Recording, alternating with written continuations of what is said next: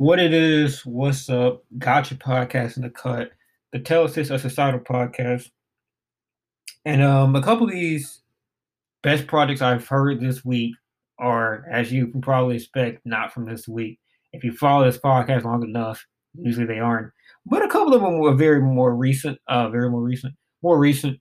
So um, I'm going to follow the, the format the previous one, in which I basically list them, kind of a couple thoughts, and um, just get out of here. You know, I think that would be more conducive to the way people listen to podcasts versus just rambling and trying to kind of poorly enunciate, you know, my various thoughts about these because I just don't think people care enough to stay for 10 minutes. So after the break, uh, we'll be talking about uh, Deerhoof, Rihanna, and the God Fahim slash Your Old Droog. If those interest you, please stay after the break.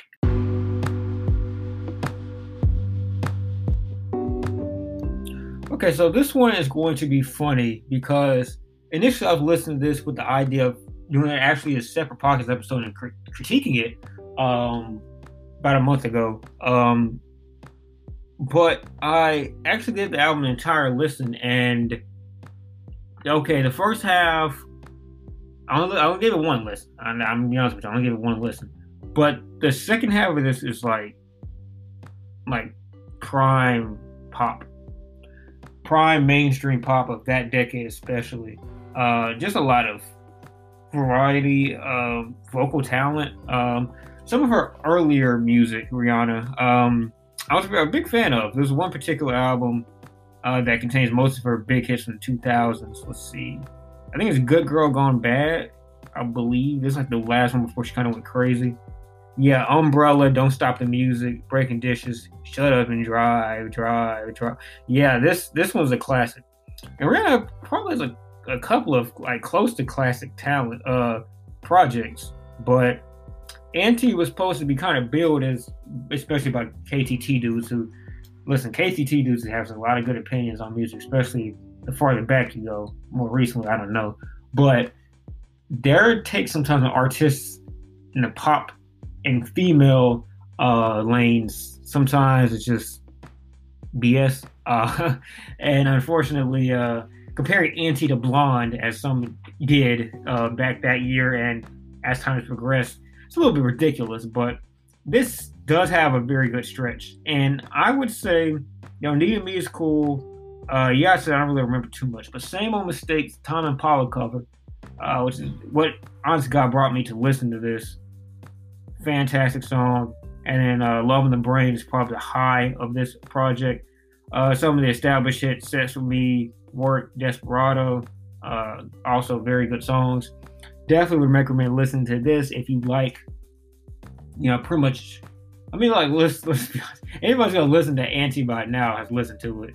But I think it is a elite pop. Uh, it has some elite pop moments. Now, 50 minutes, uh, a little bit of fat there, but I'd recommend listening to it. Uh, female or not female comparison. I've already spoiled and stuff and make myself look like a misogynist. Player comparison. I'm going to do a female because it's a female project. Uh, I would go with um the woman that that won the, the, the title for Mississippi State. Uh, A'ja Wilson. I'll go with A'ja Wilson. All right, let's go on to well, you'll see.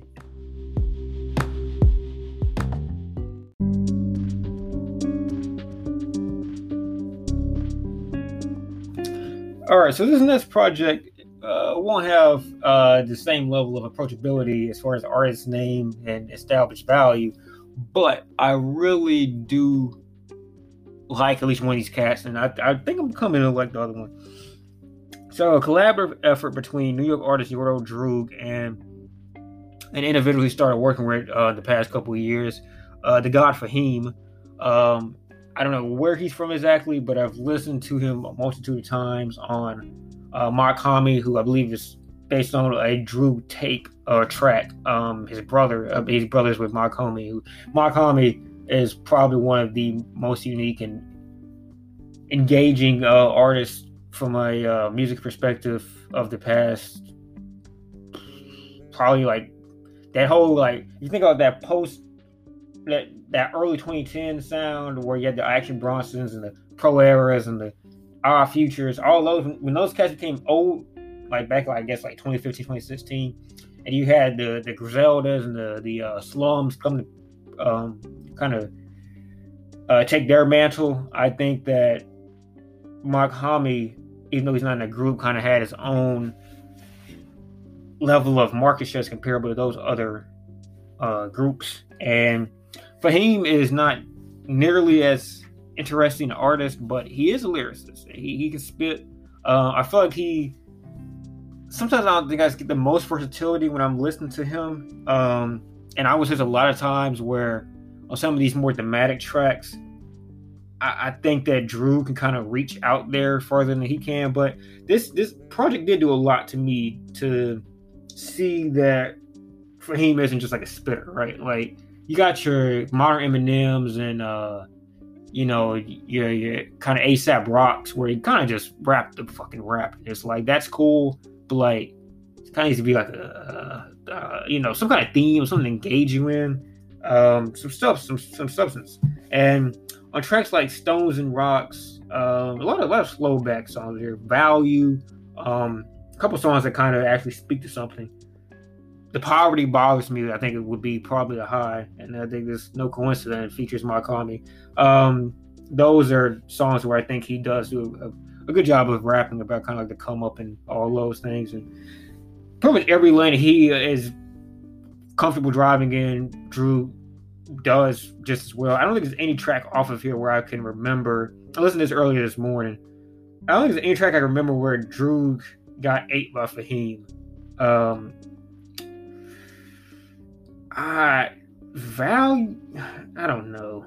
I have to go back and listen to something like the Canon and Meditation. Gupta, uh, Fahim did well in that, but I just I can think of any track where I think Fahim got the best of Drew. Now, when I thought about Drew's own discography that featured Fahim, I don't think there's any track where I can think, and there's a ton of good ones that feature both of them on there. I can't think of one where I can remember Fahim in the best of Drew. Um, Pravda is one that features about five artists. Uh, it's probably the, the it is a song that got me introduced to Fahim. It was a fantastic verse by that guy. Uh, but don't know if I'd say it was better than Drew's. Um, I think no, I was gonna say BD. Uh, New Religion features the three of them: Fahim, um, Droog, and Hommy. And uh, I, I, would say that Fahim and um, Fahim's probably third in that song. He did pretty well too. But yeah, I think these two have really uh, interesting pairing. Uh, a lot of the kind of sounds of their projects is shaped by Hommy, even when he's like not necessarily rapping on there. I think he's a part. He's a producer as well. And um, if you listen to the Wapcon Joji song uh, project, I think I also mentioned in a previous one of these episodes. Um, definitely some similarities between the sound of that and moments on this project. So, you know, just going there knowing that, you know, you probably don't know any of the three artists I mentioned, uh, but you should definitely have to check out. I mean, if you like lyricism, um, kind of engaging production that tends to ride the melancholy uh, more often than not. I mean, even the, I mean, look at the cover. I mean, that's very, very melancholy. Uh, but even with that being the case, I, I, think it's always very engaging. I think that's something that Hommy always does a good job of. Assuming that he shaped the production of this project, he may not have, but assuming he did, uh, it features a lot of the elements that makes his albums engaging. Even just like there's no vocals on there. There's moments on this project where there's no vocals. Um, so basketball comparison. I would say Damian Lillard and LaMarcus Aldridge. That's that's where I'm gonna go with on that one. All right, let's let's close this out.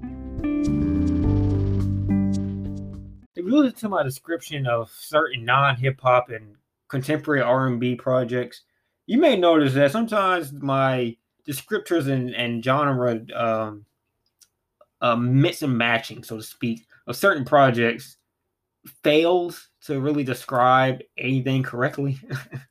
and uh, I, I, I think that I think I'm to do a pretty poor job of this one.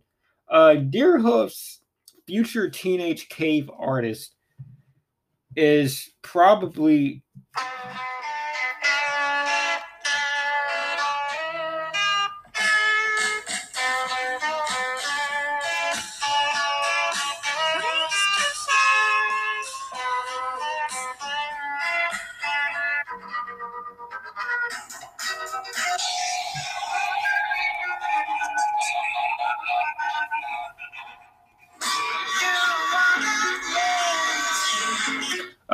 so I I can't, I can't I can't describe this album. I'm be honest with you. I I see online they're kind of called an indie pop, indie rock act. Okay, I mean I feel like it doesn't give them enough credit, but essentially it's supposed to be like this future dystopian. And lending to that theme, um, the cover is some monster that through the lens of iPhone uh, 11 camera is torturing some guy.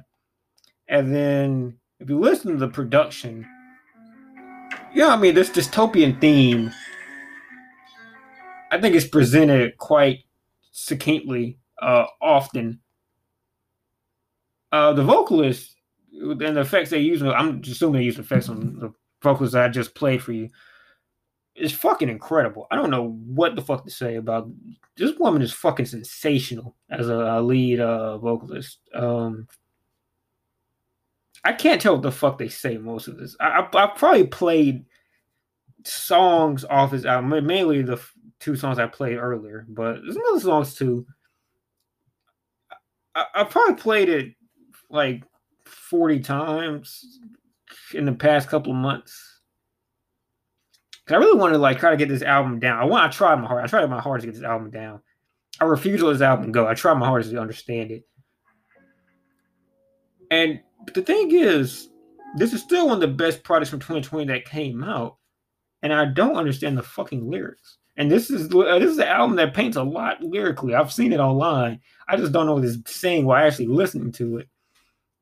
Even then, the the the guitars, uh, the the wailing that goes on. I mean, fucking vocals. It's fucking. This song is that's the first song. Future Teenage Cave Artist, the title track. She has fucking addicting vocals, bro.